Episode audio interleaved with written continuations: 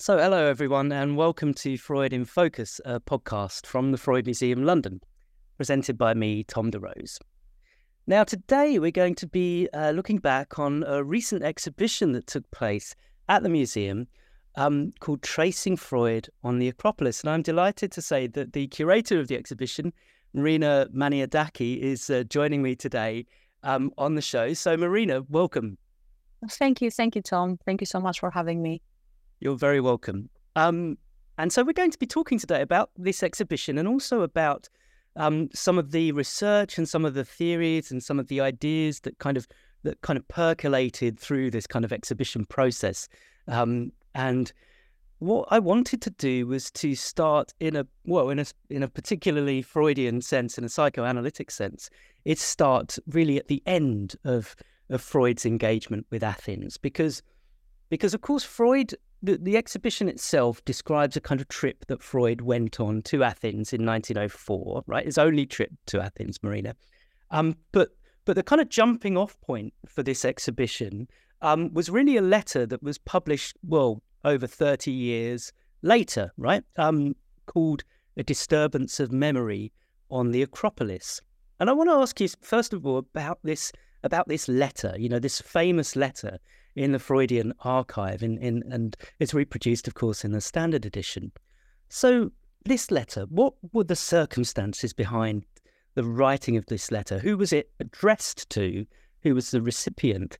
And, and what does this letter, this famous letter, um, A Disturbance of Memory on the Acropolis, what does it describe, Marina? Uh, so, in 1936, Freud is in his 80s. He's quite frail, he's quite old. Um, Freud very famously exchanged a lot of correspondence with many of his colleagues um, and his contemporaries at the time. And uh, casually, he gets invited by poet Victor Wittkowski to mm-hmm. produce something, to write something on the occasion of their mutual friend, um, French um, French author Romain Rolland's 70th birthday.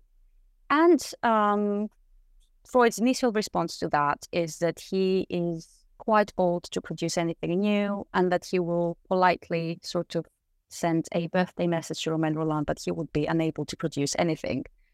Uh, nevertheless, 10 days after this letter, he produces a uh, short essay, an open letter, rather, mm-hmm. as you said, called uh, A Disturbance of Memory on the Acropolis. And as he has written elsewhere as well, the letter has nothing to nothing much to do with Romain Rolland. Mm-hmm. Um, the only thing that actually connects the letter to Romain Rolland is that Rolland has the same age as uh, Sigmund Freud's younger brother, Alexander, his, who accompanied him to his one trip to Athens, which is the subject of uh, that open letter. Um, so in the letter, Freud reminisces this one time that he almost coincidentally ended uh, up in Athens and gazing towards the sea when he gets up on the uh, Acropolis Hill and standing among all these ancient ruins. Um, he experiences this feeling of what he calls derealization. He, even though his senses tell him that he physically is standing on the Acropolis, um, among the ruins of the Greek civilization, which is one of his greatest kind of inspirations as well throughout his life, uh, he cannot believe it. The place feels unreal. It actually reminds him of uh, seeing at, at something such as the uh, Loch Ness Monster. Hmm. Um, and in the letter, he goes on to analyze and try to um, understand why he felt this way and he offers a few kind of um, straightforward in, in in his kind of mind, I think, uh, mm-hmm. explanations. At the beginning, he does note that seeing something with one one's own eyes is very, very different than hearing or reading about it. Mm. Uh, but he quickly dismisses this as the explanation. He goes on to talk about um, how the possibility of him as a schoolboy doubting the actual existence of the Acropolis, but he quickly dismisses that as well as something not being possible. And then he starts talking about um, him actually as a schoolboy and as a child dismissing the possibility of him ever physically visiting the Acropolis. It is out of the realms of possibility as he's as he's growing up. This kind of trip. He comes from a modest background. From um, he comes from a place of imagining all these amazing travels as a child, but he never kind of thinks he will be able to reach the Acropolis physically and actually stand among these ruins. And before closing the letter, he says uh, that this feeling of derealization was caused by guilt uh, mm. for having done something forbidden, uh, which was surpassing his father, Jakob Freud, who was uh, from a modest background. He had very limited education. Uh, and not only he wouldn't have the financial means to go to Athens himself, but also he was a he was a man of limited education, and Athens and the Acropolis could not have meant much to him. Mm. And and and Freud at that moment he stands on the Acropolis with his brother, and he's gone such a long way further than than his father, and this guilt sort of mixes with the joy of him uh, finally standing on the Acropolis. So that's that's the letter. Well, it's wonderful. I mean, so much um, so much in that marina so much kind of it's actually it's a very short letter actually isn't it i mean mm-hmm. well very short letter it's I mean it's a few pages long it's not you know compared to the letters we write nowadays actually i'm not sure we really write many letters nowadays or but the emails that we write nowadays of course it's a kind of medium uh, length letter but there's so much content isn't there and there's so much um so much really that touches on on psychoanalysis and what you've just said there you know freud is famous of course for for drawing on personal experience to kind of um, to illustrate theory, right? I mean, we get that goes back in the interpretation of dreams. Of course, is a book that's full of his own dreams. You know, other instances we might think of in the uncanny when he describes kind of wandering around this kind of town in, in northern Italy and, and getting lost and um, and you know there's so much I think in this story that we'll probably we'll unpack a little more in a moment. But the as you said the the, the what he seems to do in this letter, he tries out a few versions. You know, he has this funny turn, doesn't he? He has this funny turn. You know, is this real or not? You know, tries out a few versions of trying to explain it. Um, and then he comes up with this kind of very Oedipal, Oedipal guilt, right? The kind of the idea that you know, if we trace it back from a symptom, you know, we've got the the derealization. You know that that's the that's what's manifest. That's the symptom. But, Freud's always looking for the causes, isn't he? You know those things. So you know this. I imagine him waiting kind of thirty odd years to send this letter. it's a lot of thought. Although we, we, he may have been working on different versions of it before, and we we're not sure about that. But um, but uh, and suddenly you know he sends this letter to a friend, a very well renowned friend, a Nobel Prize winning author, um, describing this kind of Oedipal dynamic that, you know, because he's overthrown the father, you know, that's the original act. He's overthrown the father. He's done, he's, he's achieved this kind of unconscious desire, this forbidden desire, gets flooded with a sense of guilt, unconscious sense of guilt, which is transformed into this derealization. So suddenly, don't worry, you can enjoy it. You can be here because you're not really here. You know, it's kind of you're mm. not because it's not real, right? Um, I mean, it's a it's a fabulous kind of uh, bit of mental gymnastics. I think, really, in many ways.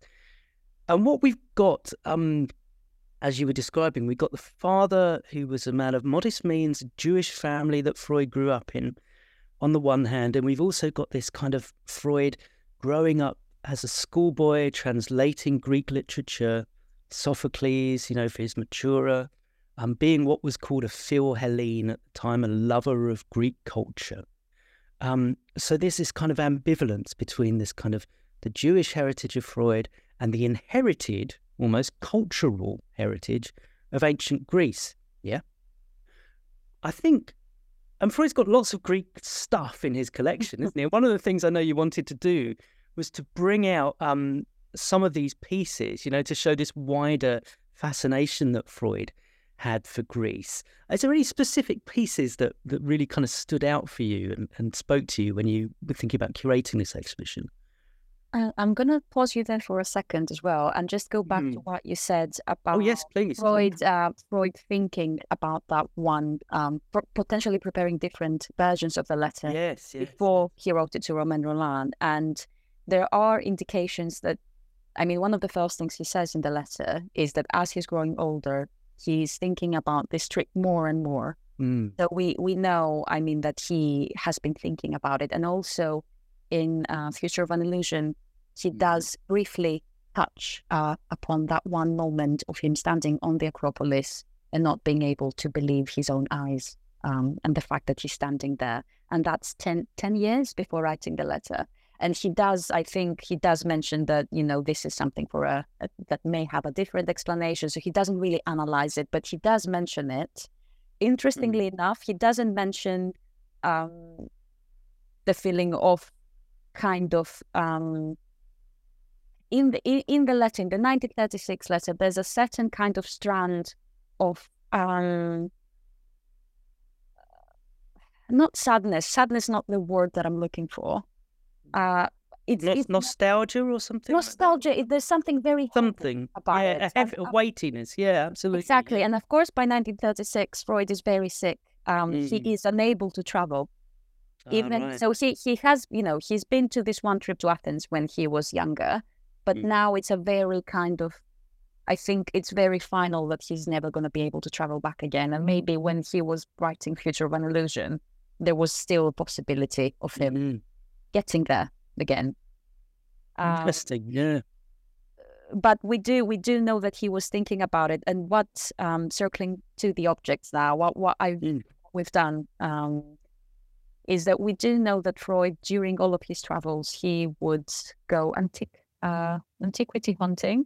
um, it was a bit of a free for all in Athens, I have to say, at the time Absolutely. as well. Um, and we do know that he purchased certain pieces, but we, as with most of Freud's collection, we don't know what these were. Um, so it is. It, it, was a bit of um, an exercise, I think, in finding these strands within the letter, um, and that can visually link and physically link to objects, uh, to Greek objects within his collection. And the other thing that we were looking at is uh, what you've mentioned as well. His very kind of big interest in um, ancient Greek literature and mythology. Mm-hmm. So putting these two strands together, the letter and his wider interest, I think we ended up with some grouping of objects. First of all, we did pull out um, a few of the books that he has in his library about Athens and about the Acropolis. And the books about art and archaeology in Freud's library are illustrated, they're all beautiful. So they do sort of give the illustrations within the books, um, particularly those coming before 1904 as well, before he traveled there, may give an indication of the imagery of Athens and the Acropolis that Freud would have come across before he actually witnessed it with his own eyes in reality. And again, anything that's published after this time or he acquired after this time within his library may give an indication of ways of him rethinking about his trip. Mm. Um, there are, um, interestingly, um, there are no kind of um, known photographs of the Acropolis within his print collections or anything like that. So we, would, you know, um, and when it comes to the objects, we looked a lot at his fascination uh, with the goddess Athena. Yes, we do. We do have his favorite uh, bronze Roman uh, little Athena that he has, not that normally lives in the in the middle of his desk. Mm-hmm. and that being dis- displaced into the exhibition room. Exactly.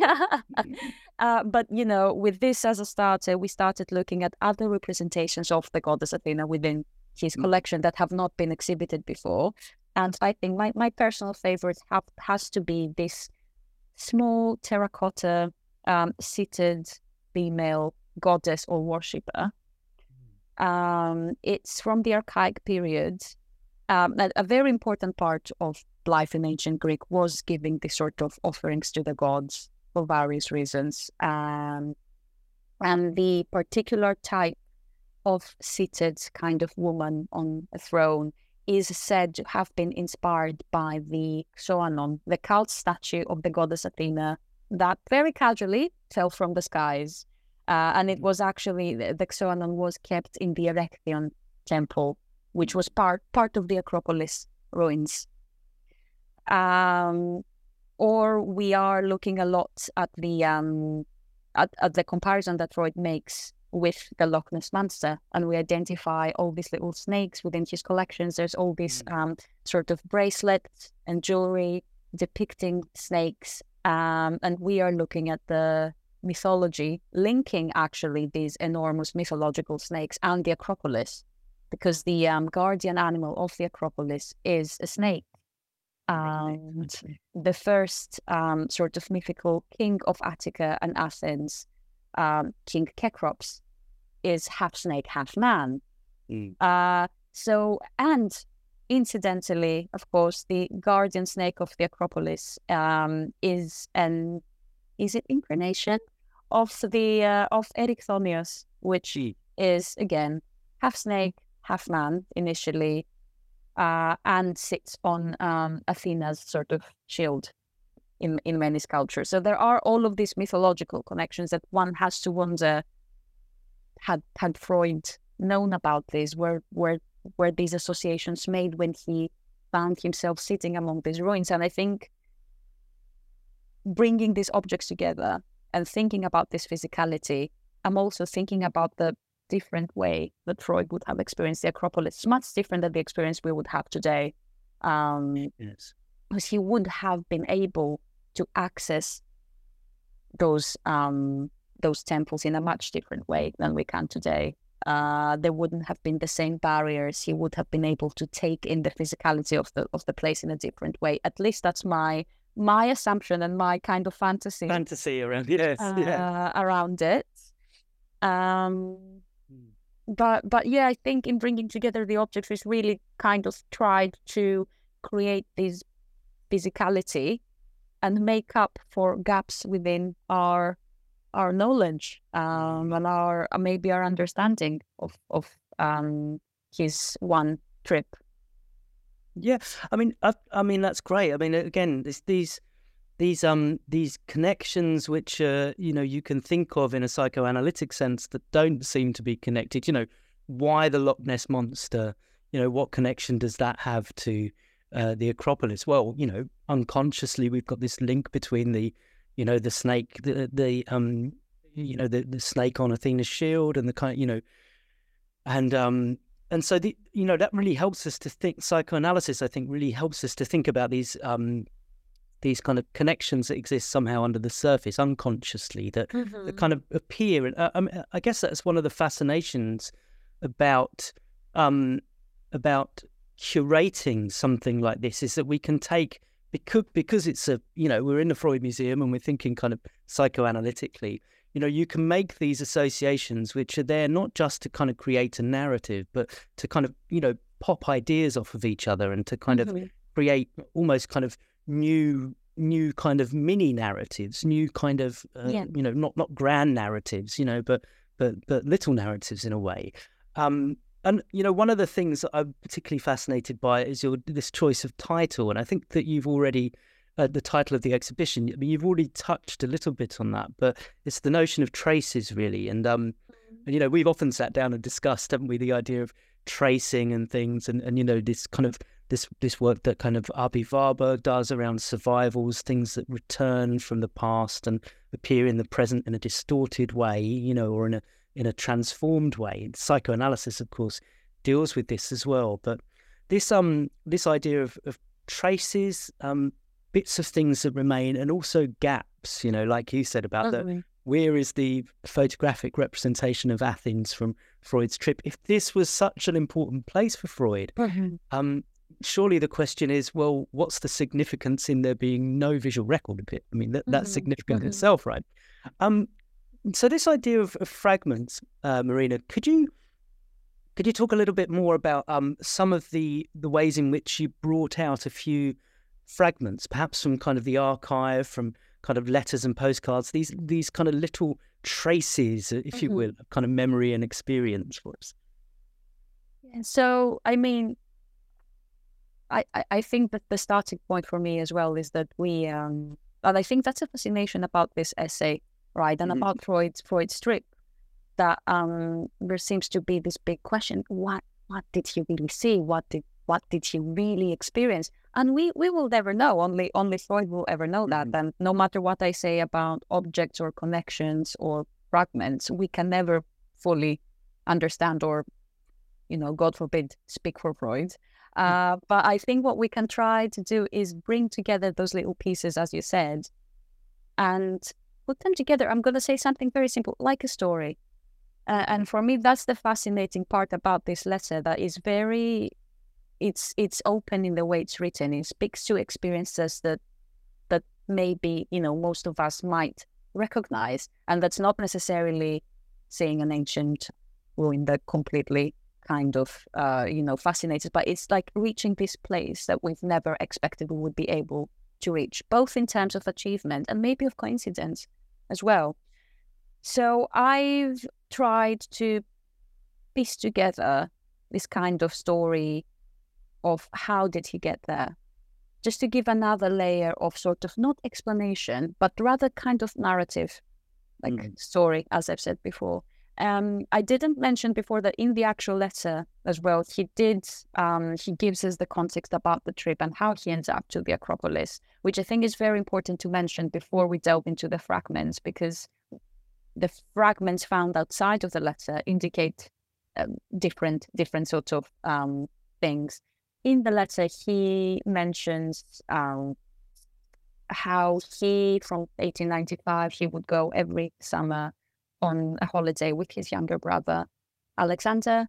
Um, and he, they would mostly visit um, Italy as well. Mm-hmm. Um, and interestingly, he had gone to Italy like what 25 times, Tom. Yeah, but he only, but but in 1904, for whatever reason, they choose to go to Greece um, for the only only time, um, as you mentioned.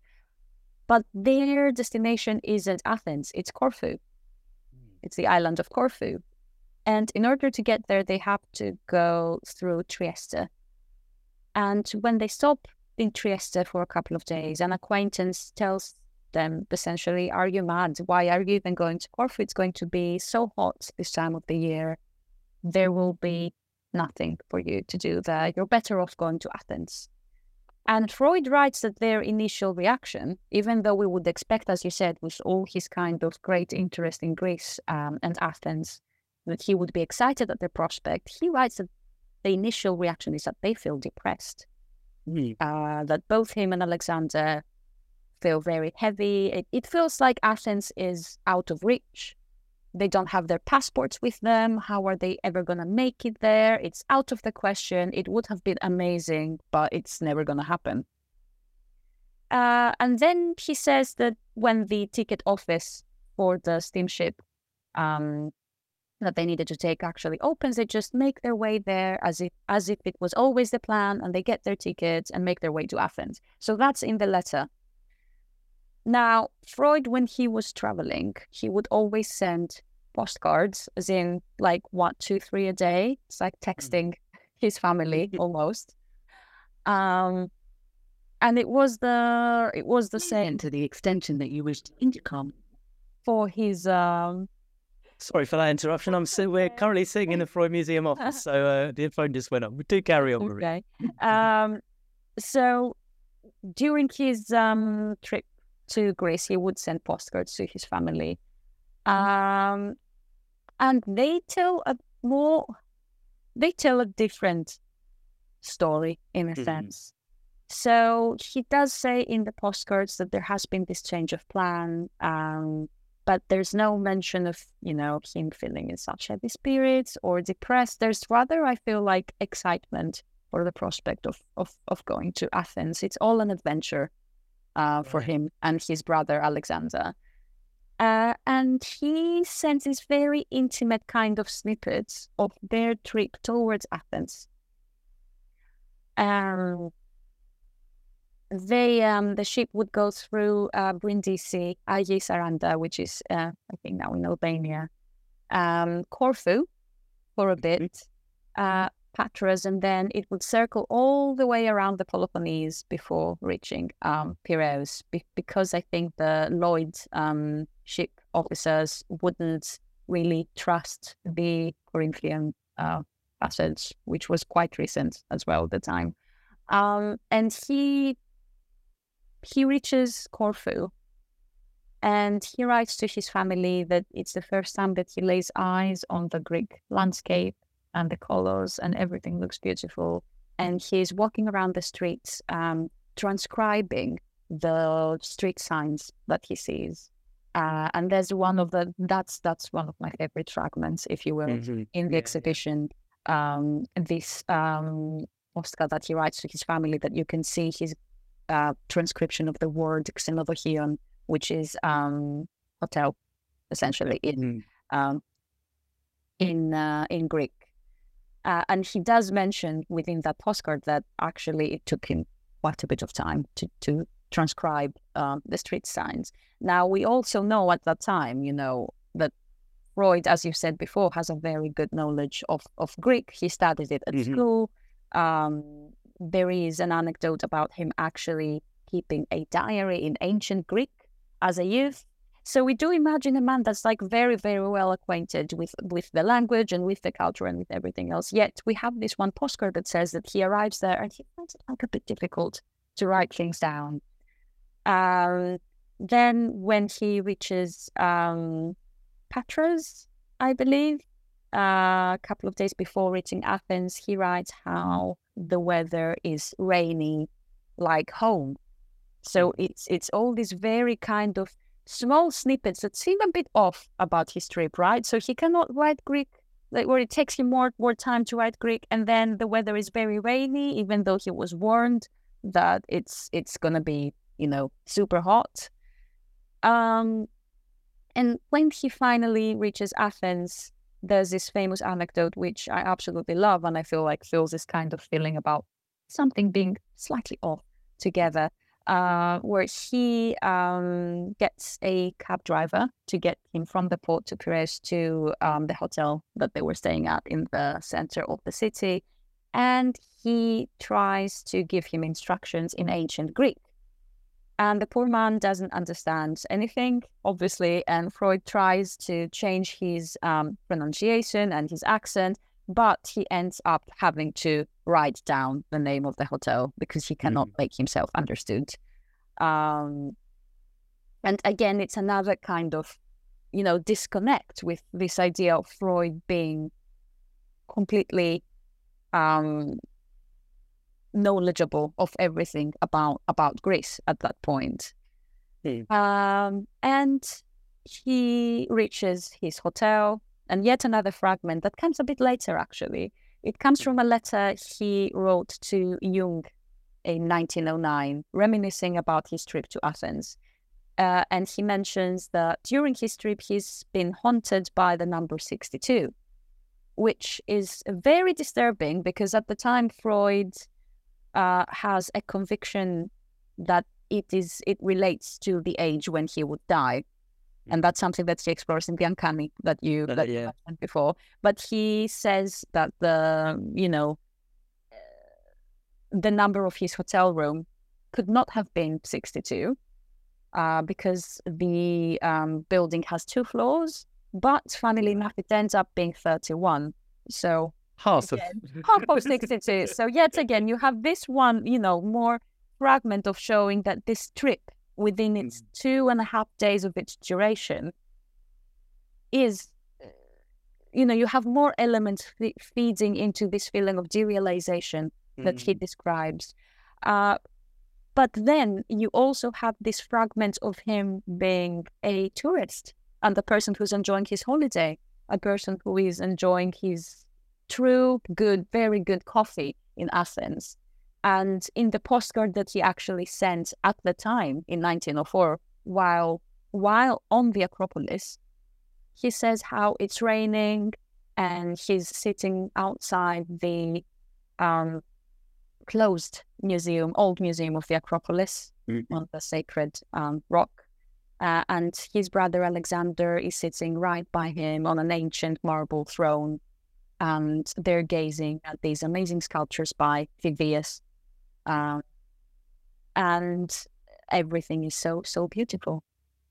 And in that postcard, there's no mention of this kind of heaviness that comes mm. in the letter.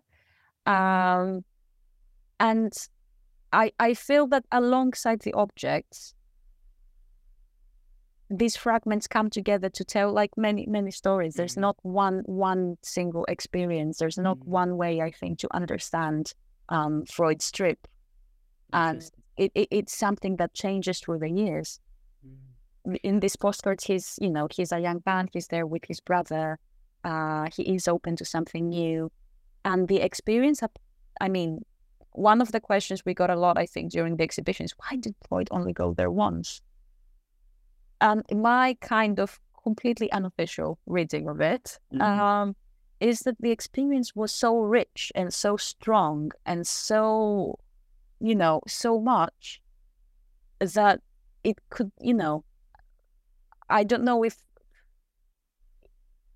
I don't know if in his letter where he says that now he's too old to travel anymore, there's a bit of regret of not going back. Um, yeah, I mean, you feel, don't you, that there's something about the, you know, maybe there was, as you said, there was so much affect attached mm-hmm. to this, so much, it was so weighty somehow, um, that, you know, it reminds me of uh, our um, old head of learning, Ivan, said that he had a friend who, who would never eat bacon because the smell of bacon was too wonderful that could the taste could never like fulfill the smell you know it could never be as good as the smell. It's like you can't ever go back to a place just because it will never be as good as how it was in the memory or something. But you know there's there's something there's something in that i think and you know one there's a few things that well there's an awful lot that came out of that marina i think um i think one of the one of the things that stood out for me, and I just remembered a, another text that Freud wrote uh, called um, uh, "Those Wrecked by Success," which is mm-hmm. you know, yep. a collection called "Some Character Types Met Within Psychoanalysis," and and you know, like Freud talks about there that that something when it's in the fantasy and when it's in the build-up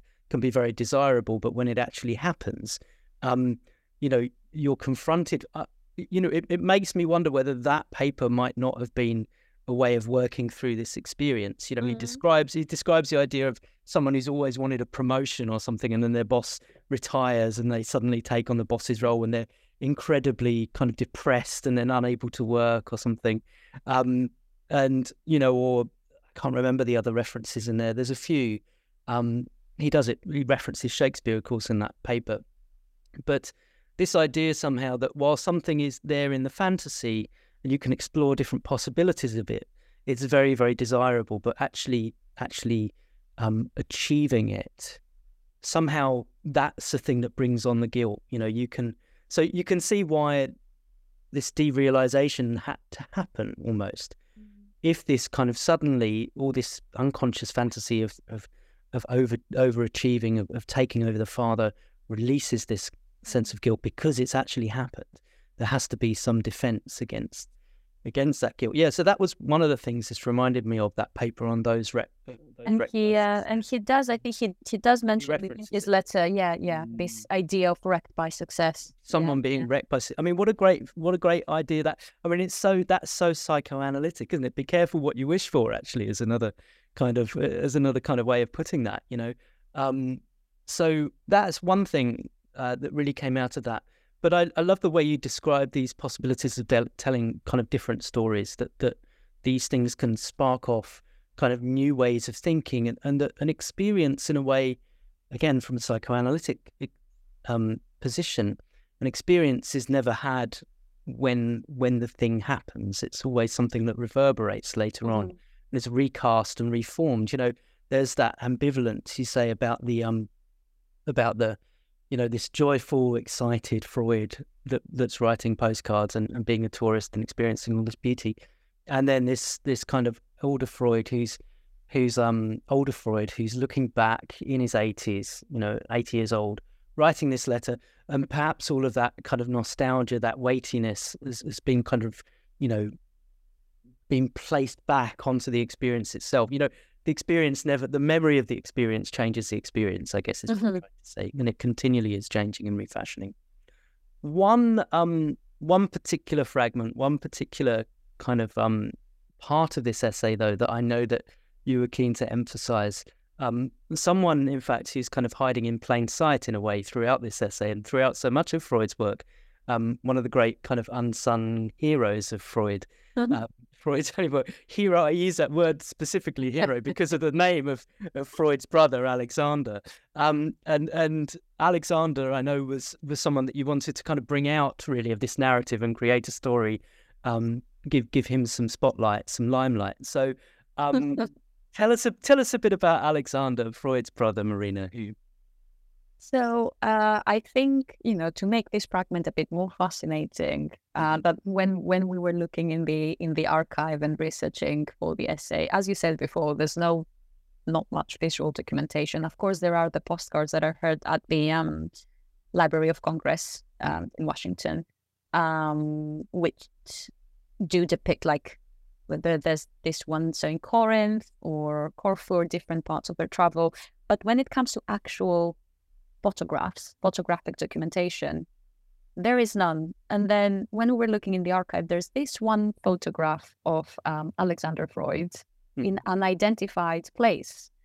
Uh, and I, I think I was sort of obsessed with the idea that, okay, this somehow may be relevant. And indeed, it is Alexander in um, Trieste. We don't know it's, if it's from that trip. We don't know the year. We no. don't know the year, but um, it it could be. And for me, that was a very kind of big drive in in understanding. It is. It, we have included the um, the picture in the exhibition. Um, in in the postcards that Freud uh, sent, it's very you know it is a shared experience. He does mention as well that it's an adventure, sort of um, very much. No, I don't I don't want to mistranslate there but he does Mhm. really indicate how part of it, the, the decision, the decision making is driven by Alexander as well. And I think it's very important to mention at this point that Freud was a very nervous traveler, Yes. um, and uh, he would, uh, according to his biographies, often rely on Alexander and later on his his son Martin to um, make his travel arrangements when it came to schedules and stuff like that. So we can imagine that the incident in Trieste, for example, uh, may have been quite um, difficult for him, and he may have relied on Alexander to make these arrangements and take these tickets. We we can, you know. Um, but I think very importantly, when you know Freud puts on uh, puts on his favorite shirt to make his way uh, to the Acropolis on the day after the arrival, but but as he says in the postcard, he's not by himself. He's with his brother. Mhm. It's a shared experience. They're sitting there together. They they're gazing at this together. And there's this very very beautiful part of the letter towards the end, um, where he actually says that he might had said to Alexander whether he remembers how when they were young as children they used to take all the same streets uh, to school every day and do the same excursions and look at them now. They're standing on the Acropolis. Mm. And what would their father say about that? So there is kind of this third um, element there. And it, it links back to the very, you know, you mentioned Alexander the hero. And I, I think we omitted mentioning that um, Sigmund Freud was the one uh, at the age of 10 to suggest the name Alexander for his baby brother, uh, inspired by Greek um, uh, king of Mm. the um, ancient kingdom of Macedon, Alexander the Great. So there is this kind of link through, and it's very important. And one of the first things that he mentions in the letter to Romain Rolland is, oh, coincidentally, you have the same age as my brother, with whom I traveled at the time. And in a letter that he writes later on to a colleague, and I'll need to look up who the colleague was, um, Tom, because I'm a bit unprepared. I'm afraid. So it's fine. Uh, he does mention again that the which I think I've said we've said in the beginning that the one thing that's relevant to Romain Rolland in the letter is that he shares the same age as his brother Alexander. So it's uh, you know I, I think when he when he ends up writing the letter, it's sort of um it it it's, it encapsulates his relationship to Greece throughout time, but also his his relationship to that one trip that he took with with his brother, Mm. which has now taken this form of looking back at how they grew up together as well, and they found themselves together on this very very important moment, standing on the Acropolis, and he does very interestingly mention as well that um, he did not um, ask his brother if if he felt the same way. So uh, because because since they were in Trieste, since that moment in Trieste, there was a certain kind of bizarre atmosphere between them, or at least that's you know that's Freud's reading of it uh, within his letter. But as I said, it's so interesting because this is not what comes out from the postcards. So that's that's why we we know we will never know. No. Um, but yeah, I do think it's it's. I I do picture them together on the Mm. on the um, Acropolis as well. I, I think it's um I think it's a really lovely way of thinking about this letter as, as as a kind of letter as much to Alexander as it is to Romain Rolland, right? I mean, it's it's almost a kind of Yeah, you've you said know, it. yeah. I mean, yeah. it's almost a, like a you know, thinking back thirty odd years ago, thirty two years ago. Were you thinking the same? I didn't ask you at the time, but we did. You also have an experience. you know, there, there's a there's a sense in which um, but this is how analytic transference works as well, isn't it? It's you know, um, in the analytic encounter and in all encounters, really. You know, if we think psychoanalytically, that people are more than the than who they actually are. You know, there's Mhm. there's kind of um, you know, particularly the analyst can takes on many different kind of uh, identities and, and references uh, throughout the analytic session and even in everyday life. You know, why why not think that Rolland in this process of Freud writing this letter, why not think that Rolland some, somehow becomes um, Alexander as, as well as Mhm. Rolland, they, as a composite figure almost, you know, and Mhm. and um and of course, you know, Freud had a, a very very close relationship to Romain Rolland on a level at which he he kind of describes them as almost polar opposites in their thinking, but they have a kind of um a mutual respect, I think, and, a, and, a, and an affection, which is, is, Mhm. is it's actually quite brotherly in a way, I,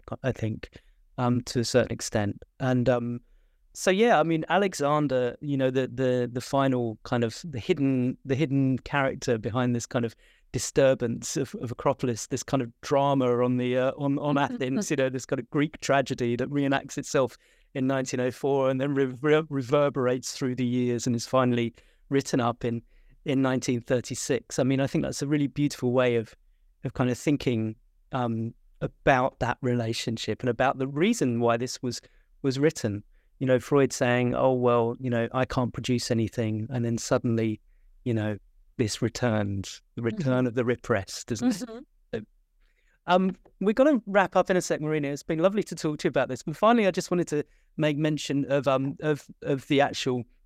We've talked about the lack of of um of of visual documentation uh, in a way of a trip to Athens, but of course it was a very the exhibition itself was a very kind of visual um a visual space, a visual event, really. Um, not least of the fact these huge, oversized photographs of Athens from 1906 that greet you. 1908? Uh, 1907. 1907. Oh, well, Almost the there. difference. Almost there. 1907. Those huge, kind of oversized photographs from 1907 um, of uh, the views from the Acropolis walking up the stairs and then coming into the exhibition room and being greeted with this kind of, you know, almost kind of the Acropolis in that kind of godlike position of kind of almost floating on the clouds Mhm. and that and that kind of visual element I know was very important to you um to that that kind of drama and that and, and, and that kind of sensitivity to the visual visual culture um could you just say a few words about kind of you know how you thought about that and how you worked together with um our designer Sarah Sherwood to kind of utilize to, to bring that to to bear on the exhibition itself First of all, um, just to say it's great. I mean, Um, I think it's great that working with someone who has also a background in visual arts like Sarah does. Um, and she's very, very, she's been so patient with me. Uh, I mean, I think there's something very personal there. On, on one level, I'm Greek. I grew up in Athens. Mm-hmm. And for me, it was very important um, to create a space reflecting not the Athens I know, but the Athens, like fantasize in a way about the Athens mm-hmm. as Freud would have seen it um, as I've said, all these differences, like the Parthenon would have looked completely different on the Acropolis. The city was just growing up as a capital. Um, so we, we, it was very important to bring this element um, in what, you know, fragments and glimpses of what the Acropolis and Athens may have looked at, uh, like mm. at the time of his visit. And I think it's very important. It was very important to me because going back to his letter, 1936, he, the Athens would have looked completely, completely different than the Athens he would have experienced. So I really wanted the exhibition to sort of emanate this one moment in time, this one one one trip that he took. Um, so what we did is um, we looked at a lot with Sarah, a lot, lot, lot of photo libraries from uh, collections such as the uh, one the digi- the amazing digitized collection of the British School at Athens, uh, and then the um, Thessaloniki University Library, which is where we got these amazing images from uh, uh, photographer Frederic Boissonnas that depict the Acropolis in such a dramatic and beautiful way. Um, and the use of these kind of very blown up images also wanted to bring in, as you said, the drama the mm. drama of encountering the Acropolis and suddenly something very unexpected happening to you um, in a way. But also at the same time, there are photographs that I feel really show the beauty of it and the calmness of it at the at the same time. At least that was that was what we tried to do. Um, and with Sarah, we looked a lot at the um, colors used in ancient Greek art um, and within within and beyond Freud's collection. So the red that we chose is a red that you will see um, across Greek museums as well, mm-hmm. being used to sort of showcase um, their collections. Um, the font that was chosen as well for the exhibition it was inspired uh, by ancient Greek fonts and typography. Um, so it was it was very very research based, and Sarah did an incredible um, work. And the idea was for this space to be very visual, as you said, and quite, I wouldn't say exactly immersive, but sort of give give this glimpse of, you know, of Athens in 19, 1904 and Freud's Athens in a way. Uh, but again, just a fantasy. Mm-hmm. No, no way of knowing. Um, and also where we felt um, we were very lucky uh, that the Museum of the Acropolis, um, the Acropolis Museum in Athens, they um, produced some cast copies of the of two wonderful objects um, for the for the exhibition to sort of complement some of the narratives that we were we were looking at. Um, and again, playing a bit with the idea of objects that Freud may have come across uh, during his visits. Um, and we also used blown up images of uh, the interior of the Erechtheion temple on the Acropolis, which is the one associated with all mm. the sex as well. Uh, well, I uh, can't have any of that at the Freud Museum. oh well, but we, we we we did want to yeah give this kind of give as much of a glimpse as possible into into what Freud might might have I've seen uh, and mm. experienced at the time. Just um leaves me to say a few final words actually. Um just about the the power of fantasy, about the kind of the notion of uh, how we read texts and how we recreate things, how the memory, you know, the Freudian memory, of course, is continually refashioning experience, and and I think that allows us that scope for interpretation mm-hmm. um, as a curator. Um, to to kind of reimagine and reinvigorate collections and and, and juxtapose objects and bring out these new little narratives, little stories, as you were saying, these kind of new ways of seeing things, and also how that kind of that impacts us as viewers. You know what what the museum space is for. You know, it's not um, it's not it's not a kind of a place for things that are kind of static, perhaps, and and kind of and, and immovable. But there's a continual kind of engagement between viewer and viewed, between curator and curated, between between uh, object and subject that mm-hmm. takes place within the within the museum um, that allows us to kind of keep keep on thinking and keep on imagining that kind of richness of experience that that um that that are exhibitions and, and museums and well particularly hopefully the Freud Museum um, allows us to to explore and to offer. So um finally well, Marina, thank you so much for coming on the program. It's been lovely to talk to you um, and share all of that fascinating material and, and take us through that kind of curatorial process, as well as digging so deeply into some of the theory and the experiences that that Freud recounts. So thank you, Marina, very much. Thank you. Thank you so much, Tom. You're welcome. Um, just to say then, uh, thank you all for listening. It's been a pleasure to have you um, listening to us, although that's going to be happening in the future, of course. So it will have been a pleasure for to have you listening to us in a psychoanalytic sense. So um, and uh, we'll be uh, we'll be coming on again soon, thinking about um, another exhibition that we've got coming up, um, which which will probably be beyond by the time this is broadcast, um, which will be on Freud and Latin America. Just to say that if you didn't get a chance to see um, Tracing Freud on the Acropolis, we have a beautifully produced catalogue. Um, which is edited by Marina and has contributions um, from museum staff, beautifully illustrated, um, and you can buy that either at the Freud Museum itself or online through the Freud Museum shop. So, so do pick up a copy of that, and uh, look forward to uh, to you listening again to us on another um, on another episode of Freud in Focus very soon. Thank you. Goodbye.